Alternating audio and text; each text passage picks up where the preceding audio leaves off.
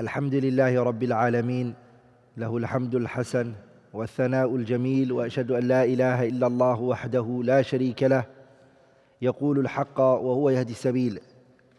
وأشهد أن سيدنا ونبينا محمد صلى الله عليه وعلى آله وأصحابه والتابعين لهم بإحسان إلى يوم الدين أما بعد.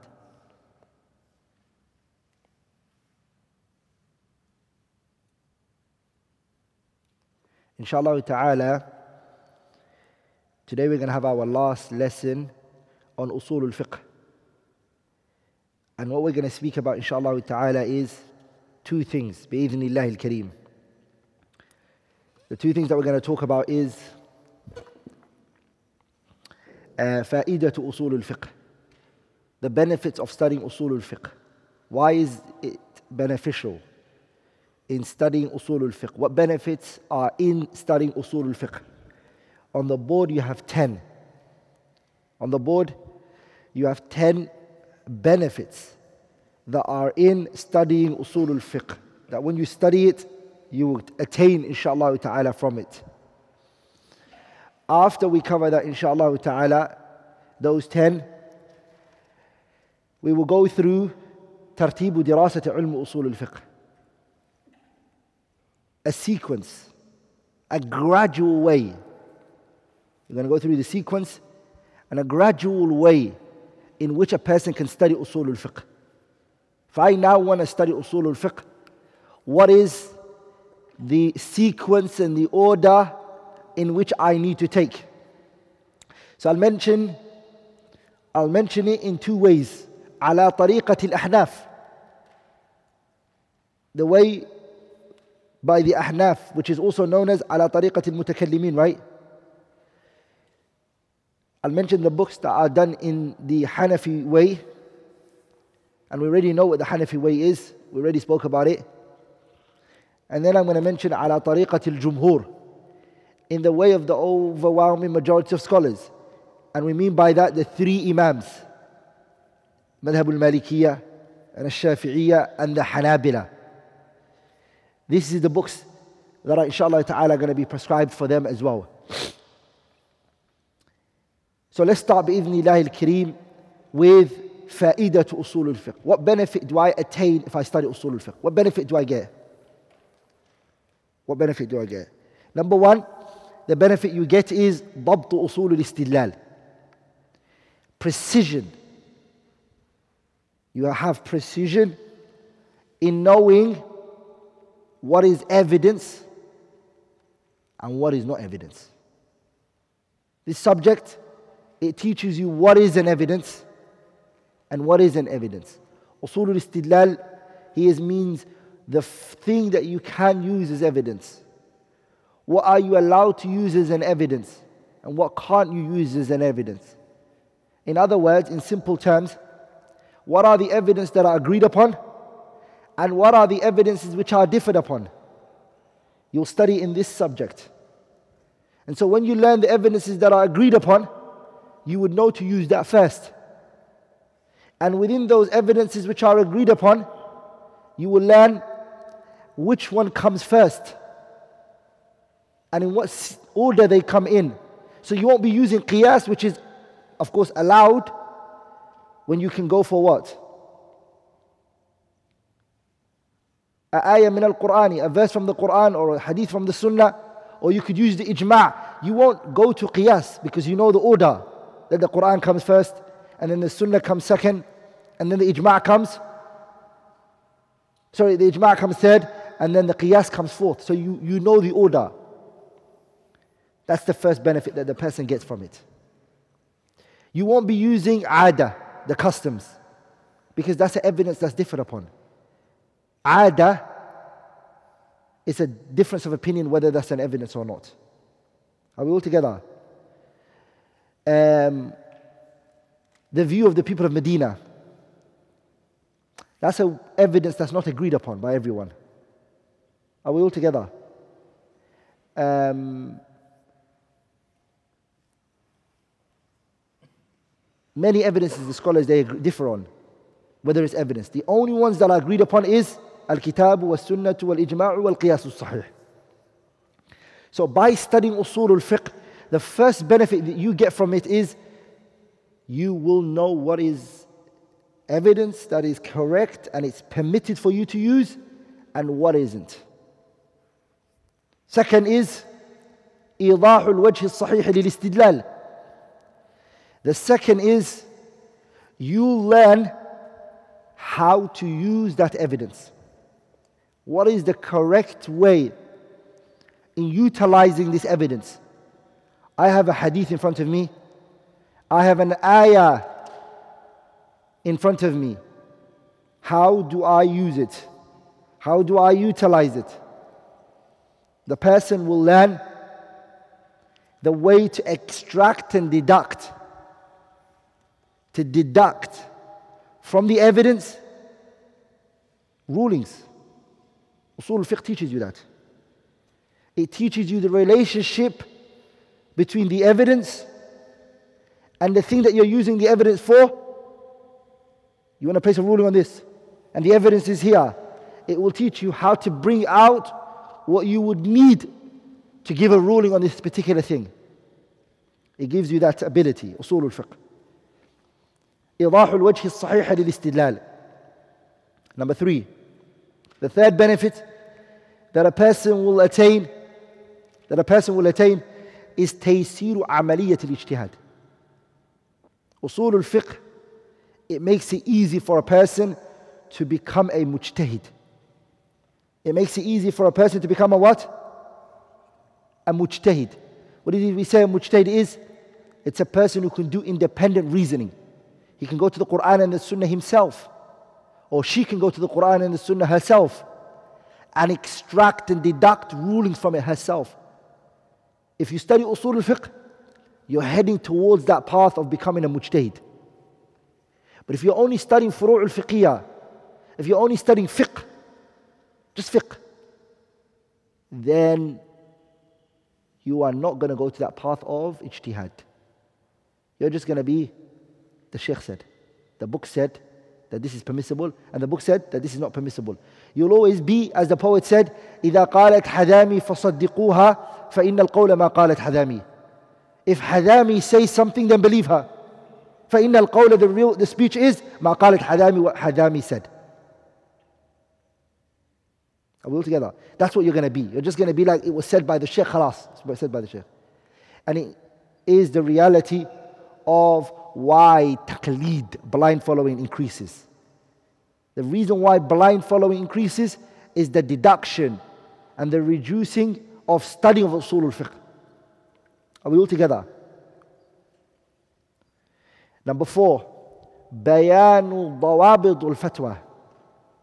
The person will learn the principles of giving verdicts. In usul al-fiqh, you learn the principles of how to give fatwa and how fatwa is given. Basically, you will learn adabul mufti wal mustafti, the etiquettes and the manners of the one who's giving fatwa and the one who's giving fatwa to. You'll learn mura'atul ahwal, observing the situations. And you'll also look at ila ma ya'ulu ilayhi al-amru. You'll be able to look at this verdict that I give, gave, or I'm giving. What can it lead to? What can it become in the future? All of that comes from studying usul al-fiqh. The person will learn dawabit al-fatwa. The one who doesn't study usul al-fiqh, he doesn't have the principles of fatwa. So when he gives verdicts, you see that he contradicts himself a lot. What does he do? He'll contradict himself in the fatwa. One time he's saying something here and something similar to it that isn't different from it. He's given a different ruling to it. Scholars will automatically identify this person doesn't know what he's talking about. How is it possible that you said this thing is permissible and something else which is very similar to it, you said it's not permissible? When they really have what? The same essence. Maybe not the same name, but the same reality revolves around both of them. And you've given two different fatwas for both of them. That shows there's iddirab, contradiction in your what? In your study of usul al-fiqh. Are we all together, brothers? Whereas the other scholar is consistent. What is he consistent upon? He's consistent upon his fatwa. He gave fatwa here, something similar to it, he will give it the same fatwa. وما إلى ذلك. Number five. The person learns معرفة الأسباب التي أدت إلى وقوع الخلاف بين العلماء. The person will learn what made the scholars differ in this issue? What brought about differing in this issue? You learn that. You will learn why the scholars differed. Why? Why? Why did they differ? Sabab. I, I can reassure you, many people say there's difference of opinion in this issue. But if you ask them, why? Why is there difference of opinion? They can't tell you why. And not knowing why comes from you not studying usul al-fiqh. Are we all together, brothers? It goes back to what? It goes back to you not studying usul fiqh. I'll give an example. Salatul Jum'ah and Salatul Dhuhri, right? We know both prayers, right? If Eid comes on a Friday, if Eid happens on a Friday, do you have the choice of praying Salatul Eid and Jum'ah, or do you have to pray both of them? There's difference of opinion. Some scholars they say if you pray Eid, you wouldn't have to pray Jum'ah, and if you pray Jum'ah, you don't have to pray the Eid. One eliminates the other, correct? That's one view. Another group of scholars they say no, no, no, no. You have to do both. One does not eliminate the other as a group of scholars. I can now then say to you there's difference of opinion on this issue, and I leave it like that. But when you study usul al-fiqh, you will learn why they differed. What was the reason that brought that difference of opinion? The reason why that difference of opinion came was is Jum'ah a replacement of Dhuhr or not? Is Jum'ah taking the place of Dhuhr or not? It is, is it عوض عن الظهر Has it taken the place of the Dhuhr prayer? Am I making sense here? Based on what you say here, your answer is going to change. Am, I making sense here? So you, you learn why they differed, what brought about that difference. The difference is really on something before that which then brought this to be difference of opinion. Does that make sense? Are we all together? By studying this subject, you will learn many things scholars differ upon. What is the reason? Usul fiqh benefits you that. Also, while I'm at that point, it also teaches you what is valid difference of opinion. What are a valid difference of opinion? And the difference which is not valid. It's not tolerated. It is not accepted. Which one is which? In other words, which one is khilafun sa'igh and the one that is khilafun ghayru sa'igh? The khilaf which is accepted and understood and the khilaf that isn't accepted but rather rejected. Because the poet he said, وليس كل خلاف وليس كل خلاف جاء معتبرا إلا ما كان له حظ من النظر Not every khilaf that comes deserves to be given attention. Not every difference of opinion do we accept and we give it validity and we say, wow, there's difference of opinion. Not every difference. There's, a, there's, there's some differences which we give. which one is which? Because you know what happens if you don't learn this one? you will unjustly, unjustly oppress people on a valid difference of opinion. Ramadan is about to come now, inshallah ta'ala. Salatul Taraweeh might be prayed in different numbers. Someone might think this is not khilaf sa'igh, a permitted difference of opinion. Rather, it is. It's a valid difference of opinion. It's oppression on your side to regard those people who are praying 22, for example, or those who want to pray 11, or those who want to pray another, uh, other numbers to say that they're innovators. That is an oppression on your side. And that's an indication you don't know usul al-fiqh. And you haven't studied usul al-fiqh. Are we all together, brothers? And you tend to find that. That people fall extreme in issues where there are difference of opinion, valid difference of opinion, where the pious predecessors differed and it never got in between their brotherhood. Are we all together? By studying usul al-fiqh, you will learn where you and that person can differ and where we could discuss it with a good atmosphere, in a good situation, with love in our hearts towards each other. Am I making sense? No? Yes? By studying usul al-fiqh, you will learn which one falls under which. Does that make sense? That's why nowadays we see fatwas, of course, that are really, really rigid. That people just what? They make it rigid to the extent that as, as though they make it come across that there is no other view except this view best. Are we all together, brothers? And anything other than that view or anything outside that opinion is misguidance, and that that person is a mubtada, an innovator, dhalun, he's misguided, mudillun, he's misguiding others. Are we all together, brothers? But the reality, the issue is what? It's a valid, valid difference of opinion. Now,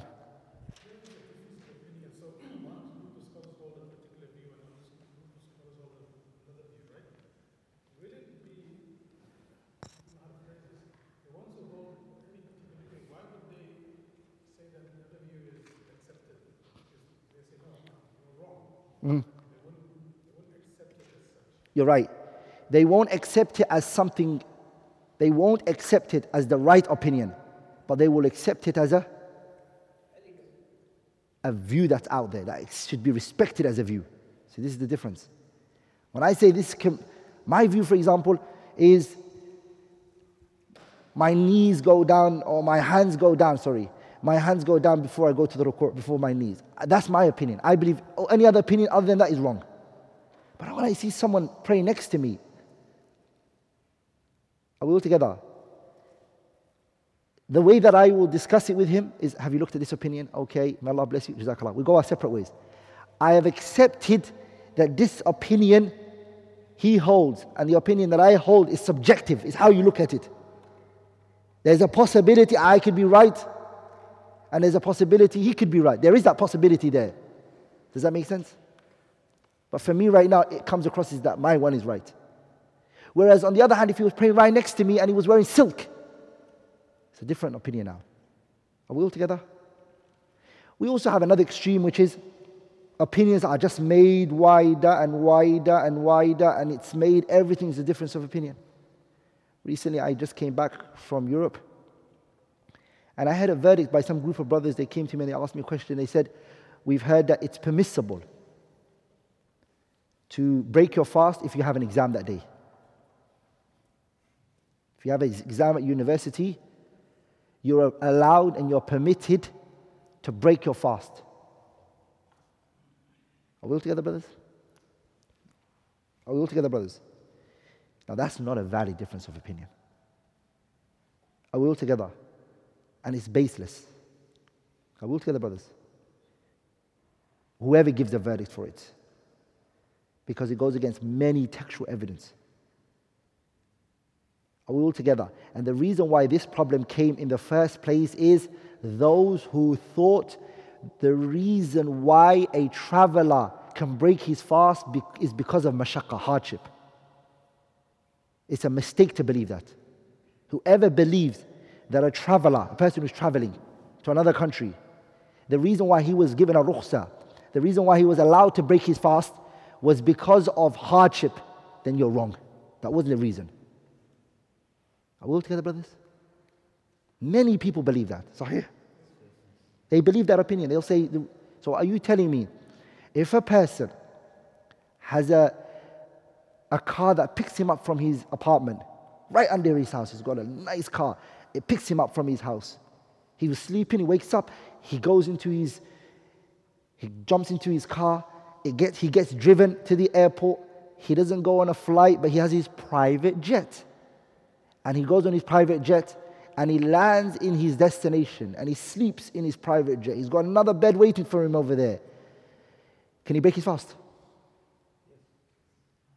Can he break his fast? Has he gone through hardship? Has he gone through hardship? You see, this is the problem now. When you make a ruling for this based on hardship, then you spread it out for everything. And you will then say anything hardship enters, it's permissible for you to break your fast. Am I making sense here? And that is wrong. And we'll speak about that inshallah ta'ala in the coming days. Which, oh, today, sorry. We have today, right? We have today uh, the chapter of fasting from Umdatul Ahkam. We will be speaking about these issues in great details, inshallah ta'ala, in great detail. But the lack of usul al-fiqh. Lack of usul al-fiqh. Because that person who travels right now, he can break his fast, whereas a person who's working in a what? Who's making bread, who's working in the furnace, who's burning, he's under heat, he can't break his fast. And he's going through hardship. Are we all together, brothers? Does that make sense? So keep that in mind, okay? Number six is الدعوة إلى اتباع الدليل حيث ما كان. By studying usul al-fiqh, the benefits that you get from it is you call the people to following the evidence wherever it is. You generally find people who haven't studied usul al-fiqh believe there's no evidence in this issue because even if the evidence is there, they don't know how to use it. And so what they do is they tell people, use your logic. they resort to rational observation. They use their minds when there is textual evidence that you can use. Are we all together, brothers? They go to basically logic. When there is what? When there is text right there. And the reason why they won't go to the text is because they don't know the text, they don't know how to utilize it. Are we all together, brothers? But when you study usul al-fiqh, الدعوة إلى اتباع الدليل you see that person generally calls the people to follow the dalil because what he saw in the evidence is profound it's amazing he's like wow we've got everything answered here because the evidence he knows what to do with it and he knows how it works in every situation are we all together الدعوة by studying usul al-fiqh you will learn and it will call you to اتباع الدليل حيث ما كان wherever you are Usul fiqh calls you to that. Follow the evidence wherever, wherever it is. Are we all together, brothers? Number seven. حفظ العقيدة الإسلامية. Aqidah is protected. Aqidah is what? Aqidah is protected through usul al-fiqh. If you look at the, the attacks that are happening to Islam today, and you observe it and you look at it, it is going back to studying usul al-fiqh. People are playing with the text. He just comes and he uses the verse how he wants. I gave you an example the other day. The Khawarij, what did they do? They killed Abdullah ibn al-Khabbab's wife who was pregnant. They killed her and they brought out the baby. And then what did they use as evidence? إنك إن تذرهم يضل عبادك ولا يلد إلا فاجرا كفارا. Oh Allah, if you let them live, نبي الله نوح دعاء رب لا تذر رب لا تذر على الأرض من الكافرين ديارا إنك إن تذرهم يضل عبادك ولا يلد إلا فاجرا كفارا. Oh Allah, if you let these people live, نبي الله نوح after 950 years of da'wah, he got tired and exhausted. And he said, Oh Allah, if you let these people live, all they're going to give birth to is disbelievers, criminals. That's all they're going to give birth to. 950 years, he's tired now. These people don't want to hear anything. So don't let any of them remain, oh Allah. Destroy them all. What did they do? Destroy them wherever they are. Because they're not going to give birth except to disbelievers. They took that same verse and they used it in their way by saying, the reason why we killed this woman and we took out the baby is because she's only going to give birth to disbeliever and criminals. That's what she's going to give birth to. Aqidah gets corrupted. The Khawarij and all the other deviated groups that came, They did not know usul al-fiqh. They look at an ayah and they apply it the way they want. Another hadith that you hear, where the Prophet ﷺ said to Aisha radiallahu he said to her that there is going to come a people, Allah is going to destroy them from the beginning to the last of them. This is in Mecca. Allah is going to destroy them. From the beginning of the army and the beginning of those people to the last of them, Allah is going to destroy them. And then Aisha said, Ya Rasulullah, يخسف بأولهم وآخرهم Will the first and the last of them be destroyed? وفيهم أسواقهم There's, there's markets in there. There are people who are not with those people, the criminals. Will they all get destroyed at the same time? The Prophet ﷺ, he said, يخسف بأولهم وآخرهم The first and the last of them will be destroyed together. And then ثم يبعثون على نياتهم And then Allah would resurrect them with their what? With their intentions. I mean, the one who was good will be taken to Jannah, and the one who was a criminal and he was a wrongdoer and his intention was to cause havoc, he'll also go to the hellfire. I mean, he will go to hellfire. Does that make sense? Does this hadith make sense? The Khawarij took that hadith and said, if we come to a village, we will kill everybody, the Muslims and the non Muslims. All of them. Khalas. And what about the believers? Why are you killing everybody for? Why? Why would you do that? They said, as for the believers, Allah will resurrect them with their intentions. Are we all together, brothers? What happened here? What, what went wrong? What went wrong? Again, again, brothers. You guys might think it's very light, but the text, if it's not, if usulul fiqh is not studied, this is what it gives birth to. This, what, this is what comes out. The scholars, they responded to it. The scholars, they responded to this. Ibn Munasif al-Qurtubi has a kitab in which he speaks about the issues, ahkam of jihad and rules of jihad.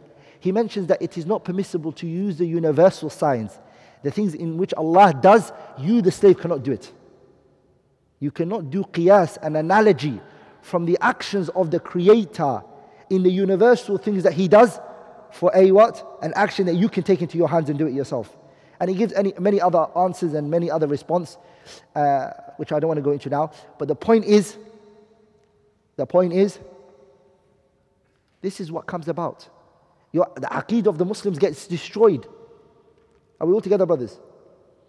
And that's why many people don't want to come into Islam because they look at these verses and it's, mis- it's, wrongly applied, it's wrongly used. Number eight, Siyanatul fiqh al-Islami. Again, usul, uh, usul al-fiqh, the benefits that are in it is that you, you protect the fiqh as well. You don't just protect people's aqidah, but it also protects the people's fiqh. Are we all together? It protects people's fiqh. Like, for example, a man could say, Allah said in the ayah, you know, تعدد الزواج مثلا marrying multiple wives. Allah said مثنى, two, والثلاثة, five, ورباعة, four. So you can marry how many wives? Nine. Are you with me, brothers? He just uses the ayah as a fiqh issue. He said, Allah said, Mathna two. Ayah two, there is. Wathulatha, and three. Waruba'a, and what? And how many wives would he have? He has nine wives now. Is that permissible? Is that permitted? Is that allowed? لا لا يجوز. Are we all together, brothers? All of this can, uh, why is it not allowed? Okay, usul al fiqh. Why is it not allowed to be counted like that? Are we all together, brothers? You'd have to go back to the ayah itself. Mathna wa thulatha, the wow here, what does it benefit? Wa ma. It's a science. And that science protects fiqh. It's there to take care of these textual evidences. Without it, wallahi, any and everybody will do what they want. They'll bring an ayah and they will do what they want. No one can stop them. The most shocking thing comes. Are you with me? The eighth one. It means siyana, protecting al-fiqh al-Islami. The fiqh, Islamic fiqh. Islamic jurisprudence. The fiqh that we study, it will protect it. Usul al-fiqh protects fiqh. It protects the fiqh for us, furu' al-fiqhiyah. I saw a guy one time, he said something very shocking to me. He said, قل قل إنما أنا بشر remember the ayah right قل إنما قل إنما أنا بشر Allah says قل say Muhammad إنما إنما أنا بشر قل say to them Muhammad إنما I am nothing else إنما is من أدوات الحصر right I am nothing except bashar. I'm a human. I'm nothing except a human. That's what it means. He said, Brother, no, sorry. It doesn't mean that. Hey, what does it mean? Qul say Muhammad, Inna, your ma. He separated those two. And he said, Inna, Qul say Muhammad, Verily I am not. Use the word as ma as nafiya, negation. I'm not a human being like you guys.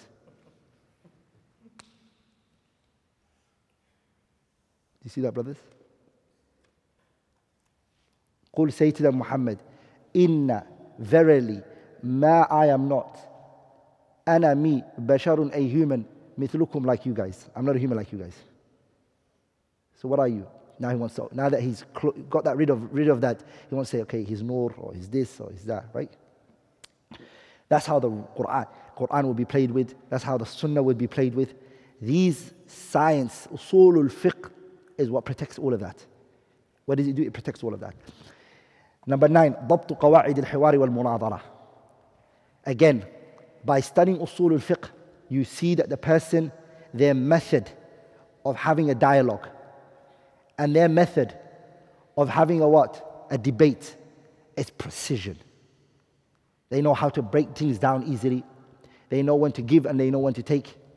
They know where to start from and what is more important to mention and what isn't. The person will learn precision of dialogue and debates. Usul fiqh teaches you that if a person masters usul al-fiqh and he studies usul al-fiqh very well he will learn how to discuss and he will learn how to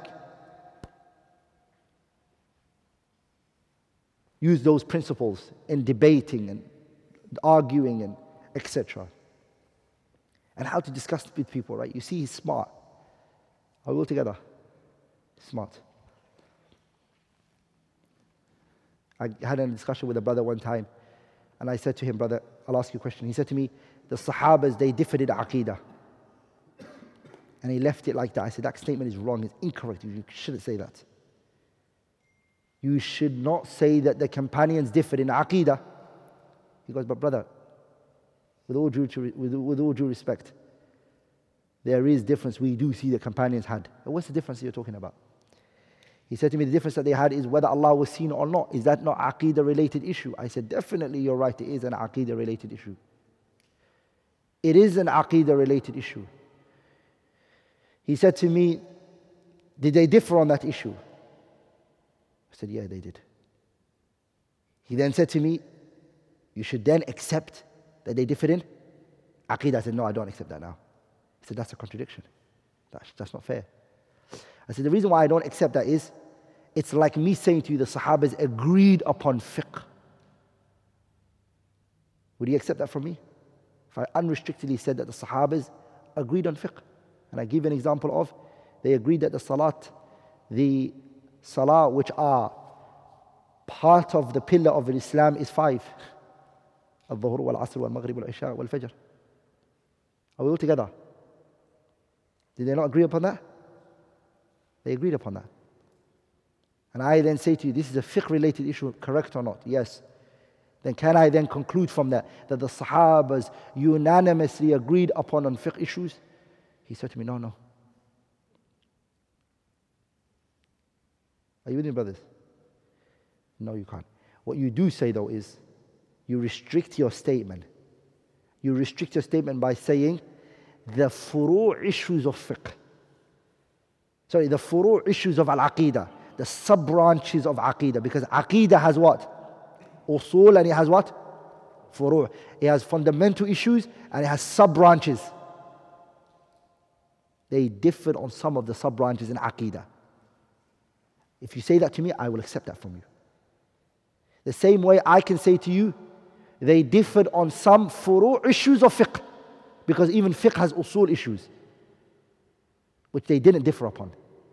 And Ibn al-Qayyim mentions that when somebody speaks, brothers, you should stay away from ambiguity and that which is unclear.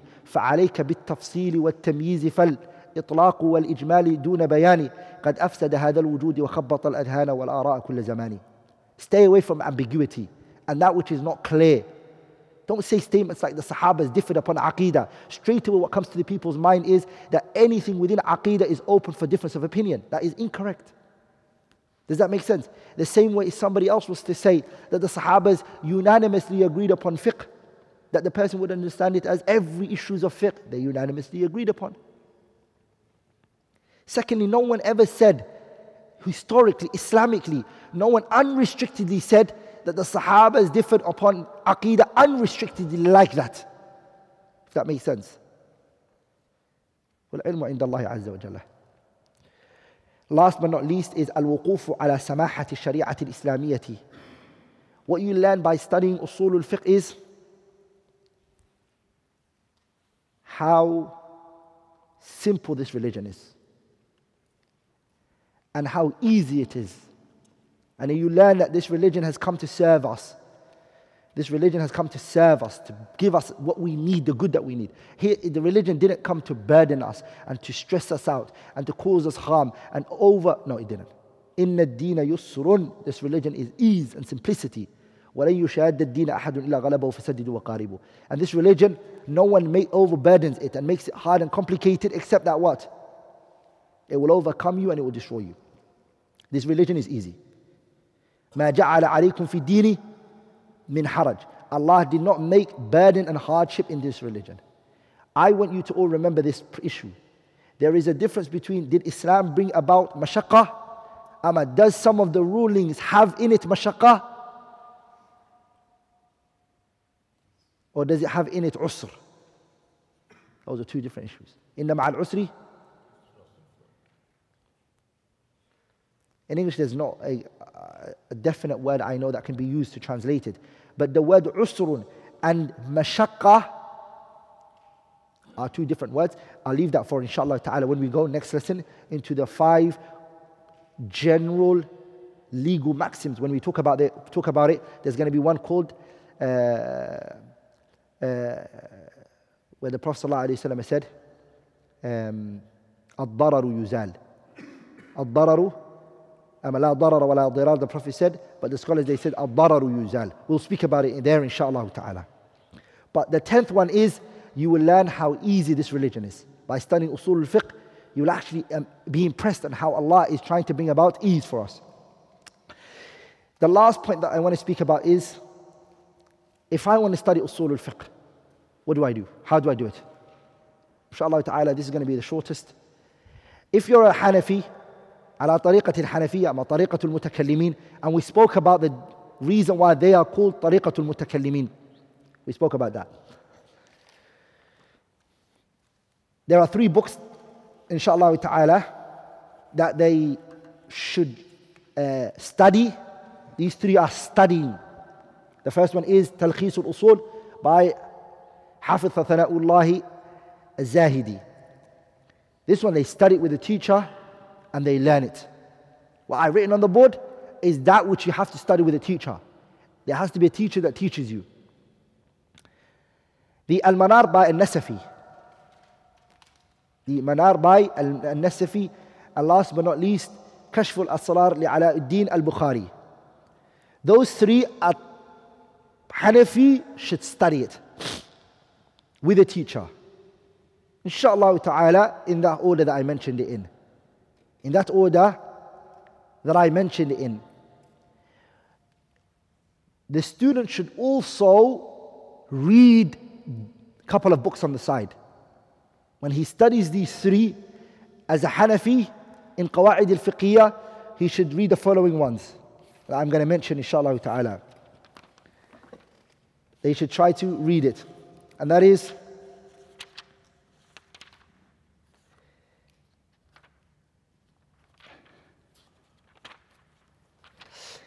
Usul of Al-Bazdawi.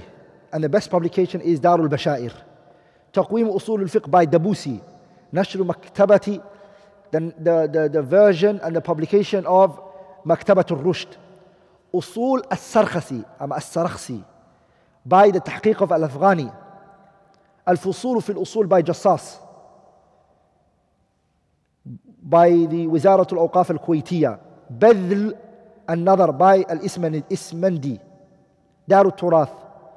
Those five that I mentioned, the student, he reads them. Yutali' as a Hanafi, he reads them after having studied those three with the teacher. Now we go into the ala tariqatil jumhur. If the person is not a Hanafi, he's either a Maliki or a Shafi'i or a Hanbali. To be very honest with you, I was a bit biased. So I only wrote the Shafi'i version. Here I only wrote what a Shafi'i should study. But inshallah ta'ala, I'll mention what the Hanabila should study, inshallah ta'ala. But, they get, but then again, they are all roughly the same. There are a little furuq here and there, but they are roughly the what? They're roughly the same. Al waraqat, the person study that starts with that one first. There's two sharahs, there's two explanations that the student should read after having studied the matan with the shaykh. Remember, brothers, a lot of the students, what goes wrong is they buy an explanation and they're sitting in front of the teacher and they don't know what is the explanation and what is the matan. The matan is the words of the author. And the sharah is the explanation of a person who came after. Okay? A student, he should be concerned with the matan, the wording of the author. Don't busy yourself with the sharah now. Once you've studied this book with a teacher, okay, he brings you the quotes and the references and the explanation, and he breaks down for you what the author means here. Then I would then advise you to read two sharahs. After you've understood the matan, after you understood the words of the author, I would highly encourage you to look at the sharah of Abdullah ibn Salih al Fawzan with the publication of Darul Minhaj. His sharah is very easy and it's full of what? Textual evidences. He gives you evidence. As you know, the author, Imam Ali al Juwaini, doesn't give you evidence for what he says the overwhelming majority of times. He doesn't. But by getting the sharah of Abdullah ibn Salih al Fawzan, you will get those evidences. And the second sharah, which is a bit harder, is the sharah of Jalaluddin al Mahalli. Jalaluddin al Mahalli. He has a sharah on, on Al Waraqat. Jalaluddin al Mahalli. Have you all heard of Jalalain, Tafsir al Jalalain? Why is it called Jalalain? Two Jalal. Because Jalaluddin al Mahalli and Jalaluddin al Suyuti. Ah, he's, this, he's one of the scholars. He has a sharah on Al Waraqat. Um, the students should try to, inshallah ta'ala, get that. The sharah of Jalaluddin al Mahalli. And try to find Jalaluddin al Mahalli sharah with the hashiyah of Dimyati. Okay? With the hashiyah of Ad-Dimyati rahimahullah ta'ala. Don't busy yourself with the other hashiyah of Al-Jawi rahimahullah. Al-Jawi's hashiyah is very complicated for someone of that level. So just take two explanations. The first one is Abdullah ibn Salih al-Fawzan. The best publication for that one is what? What is it? Darul Minhaj. Abdullah Salih Fawzan Sharah on Al Waraqat is Darul Minhaj. It's very good, buy that. Try to get that one, it's the best publication. The second one is what? The Sharah of who? Jalaluddin al Mahalli with the Hashiyah of Dimyati. Dimyati has footnotes on it. That's very good. Try to get that, inshallah. Ta'ala. I said to you, don't busy yourself with the Hashiyah of Al Jawi, rahimahullah. Don't busy yourself with that. Because at that time, it's a bit complicated for you. It's a bit what? It's a bit complicated. Jalaluddin al Mahalli's publication, I haven't yet seen it. But there's a brother who I'm very close with, who is from Somalia as well. He did a tahqiq of it. Hassan Ali Dawood, he done a tahqiq on the waraqat, the sharah of Jalaluddin al Mahalli. I haven't seen the copy. I haven't seen the copy uh, yet. But it's been praised by a group of people, inshallah ta'ala. The second one is um, الأصول من علم الأصول bin Uthaymin. Um, الأصول من علم الأصول by Sheikh Muhammad ibn Salih al-Uthaymeen. And Sheikh Muhammad ibn Salih al-Uthaymeen's Usul min Ilm al-Usul, the unique thing about it and the benefit that it has is what? The beauty and the benefits that are in it is what? Is he's different from Abi Ma'ali al-Juwayni. How is he different? He has evidences a lot. Sheikh ibn Uthaymeen, Usul min Ilm al-Usul, it's got a lot of evidence. Even if you don't get sharah for it, he gives you a lot of examples and he gives you evidences for his arguments. And the third benefit that he has as well is his aqidah, aqidah to Ahl Sunnah. So he's, not, he's going to stay away from statements and things that have what? Creedal problems in it. So that's what I always say to the person when he does al waraqat. After that, if you transit, if you transit to Shaykh ibn Uthaymeen's al usul min ilm usul, you have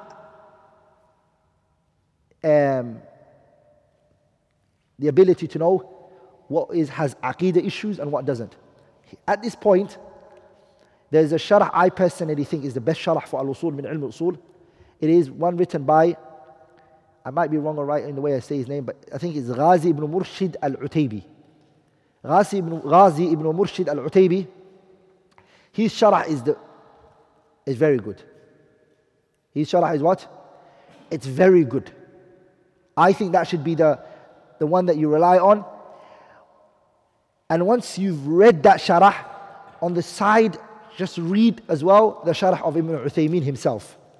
The Shaykh himself explained his book. Both of those sharahs are published by Darul Minhaj. Darul Minhaj published both of them. And right now, this current moment, um, Al Usul min Ilm Usul is being released. I've done the first six parts or seven parts. The first six, seven chapters, I've done it. Of Usul min Ilm Usul is on my channel if you want to study it. I've read that Al Waraqat many times before, and for the first time, I'm recording Al Usul min Ilm al Usul in great details. The third book, again, now I'm coming back to Shafi'i now. I'm leaving because usul min ilm usul, we stepped into Hanbali world, we came back to the Shafi'i now. Al-Luma' by, fi usul fiqh by Abu Ishaq al-Shirazi. Al-Luma' fi usul fiqh by Abu Ishaq al-Shirazi. Um, I think Darul Bashair published it. I think Darul Bashair, I'm a Darul Nawadir, one of the two. I think it's Darul Bashair. They have a publication on it, which is very good. They have some of the hawashi and the ta'liqat of Jamaluddin al-Qasimi on there as well. The point I, the reason why I chose the Luma of Abu Ishaq al-Shirazi over the Ghayatul Usul fi Lub al-Usul by Zakaria al-Ansari is because Abu Ishaq al-Shirazi, his book it doesn't have big creedal problems. And Shaykh al-Islam Taymiyyah praised it greatly. Abu Ishaq Shirazi's Luma' fi usul fiqh, it doesn't have creedal problems like the Ghayatul Usul fi Lub al-Usul by Zakaria al-Ansari. So that's why I moved away from that and I came towards the Luma' fi usul fiqh by Shirazi. The Ghayatul Usul fi Lub al-Usul, the Kitab Lub al-Usul originally was a summary of Jam'u Jawami' by Subki and then he explained it, he called it Ghayatul Usul. Okay? Inshallah, all of these books that I wrote in the board, I will be explaining them in English, inshallah ta'ala. They will come out one after the other in explanation in the English language. بإذن الله الكريم. لمع في أصول الفقه by Ishaq al-Shirazi, I said the unique thing about it is it doesn't have big aqidah problems. Now, لا شك there are some issues here and there that have been mentioned by the author but the overall amount in it, it's very good. It's a very good book. The second, the, the fourth book I believe should be looked at and studied is the Minhaj by Baydawi. The Minhaj here is by Al Baydawi. The Minhaj Al Baydawi, it's reached like a hundred shuruh, a hundred explanations, a hundred this have re- it's reached that much. Um, I don't know the, if I remember the best publication. And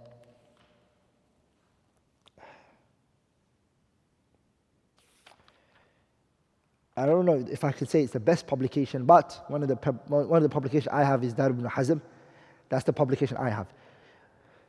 But I don't know if I could say it's the best because I haven't looked and I haven't compared it. Last but not least is Jam'ul Jawami'. Jam'ul Jawami' is what? Is by Subki. This kitab, as you can see from the name, is called Jam' and Al Jawami'. What did it do? This book, the author, he brought together a hundred books of usul al-fiqh and he summarized in there. Instead of you going and reading a hundred books of usul al-fiqh, he read it for you and he summarized it in one book for you. Hundred books of usul al-fiqh. ولذلك, as I told you last lesson, the mutaakhirin, the mutaakhirin, the late comers of the scholars, they didn't go beyond and above Jam' al-Jawami'. They stuck with that.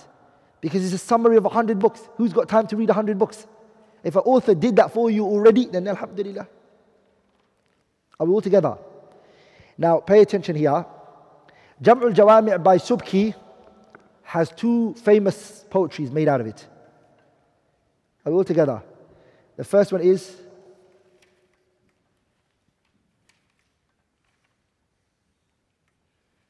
The Kawkab al-Sati'. The Kawkab al-Sati' is written by Jalal, Jalaluddin,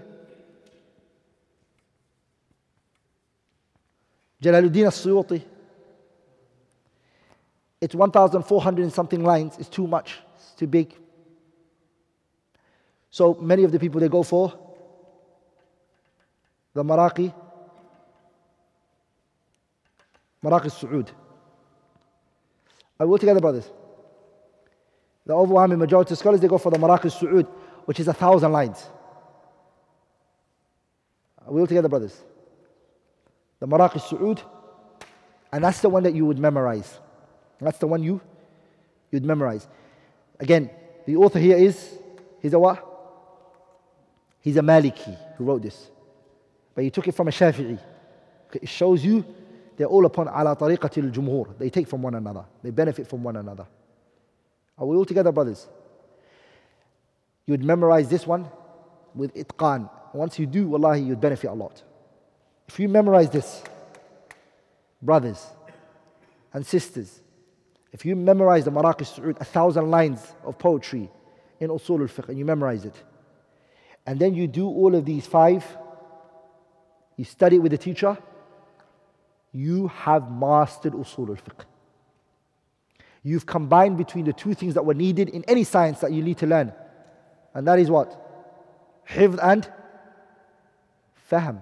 Hifd and fahm. Any knowledge that you're trying to attain, you need memorization and you also need what? Understanding. These are the five that you understand, and these and this is the hifd. If you don't have the courage, and you don't have the strength, and you don't have the aspiration to memorize a thousand lines, then go for the Nadm al-Waraqat by Sharafuddin al-Imriti. The poetry from al-Waraqat by Sharafuddin al-Imriti. He said, Alhamdulillah, الذي قد أظهر علم الأصول للورى وأشهر على لسان سافي فهو الذي لو ابتداء دون وتابعته الناس حتى صار كتبا صغار الحجم أو كبارا وخير كتبه الصغار ما سمي بالورقات للإمام الحرمي It's good. You memorize that, it's small. You finish that, you get it over and done with. If you think, I have got the aspiration, I have it in me, I am not weak like that, I am not going to let it cross me by like that, I'm going to do it and I will have, make it happen, then go for Maraq al-Su'ud. Maraq al-Su'ud by Abdullah ibn Hajj al-Shanqiti rahimahullah. Abdullah ibn Hajj al-Shanqiti rahimahullah. He's a Shanqita from Mauritania.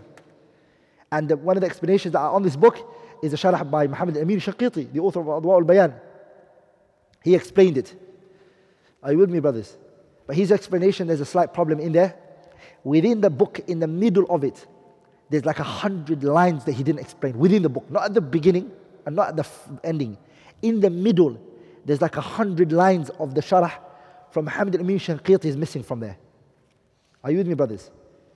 So there are other shuruhat. The Huli al-Raqi, the Huli al-Taraqi I think it's called. It's one of the best shuruh on, on it. But when it comes to the understanding, if you've done all of these five, you already understand Maraqi Su'ud. Maraqi Su'ud is not to, to go through it with a teacher. The reason why is because you've already taken the book that was taken from. And that would be an explanation for it. Here, you can't be, you can't remember this big book. In a poet, poetic form, you just use it straight when you need a issue to say and what you need to. Are you with me, brothers? The best sharh for Jam' al-Jawami' again is the sharh of Jalaluddin al-Mahalli. Jam' al-Jawami' don't busy yourself with anything or anyone else. Take the sharh of Jalaluddin al-Mahalli. His sharh is the one that you should rely on and that you should, uh, inshallah ta'ala, look into. I think that, inshallah ta'ala, gives us an introduction to usul al-fiqh by now. That all should be, inshallah ta'ala, a good insight of what usul fiqh is about, the benefits of usul al-fiqh, its definition, where it started from and how it developed and formatted, uh, for the formation of it. And now, inshallah ta'ala, we spoke about today the way to study usul al-fiqh.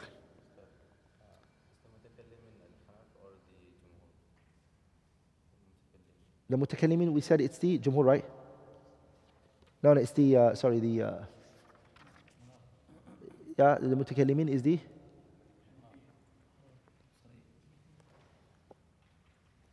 no, the, the mutakallimin is um, jumhur, right? Jumhur is tariq mutakallimin, right? Yeah, it is, it is. Yeah, it's the second one. It's jumhur. I don't know why I said the Hanafiyah.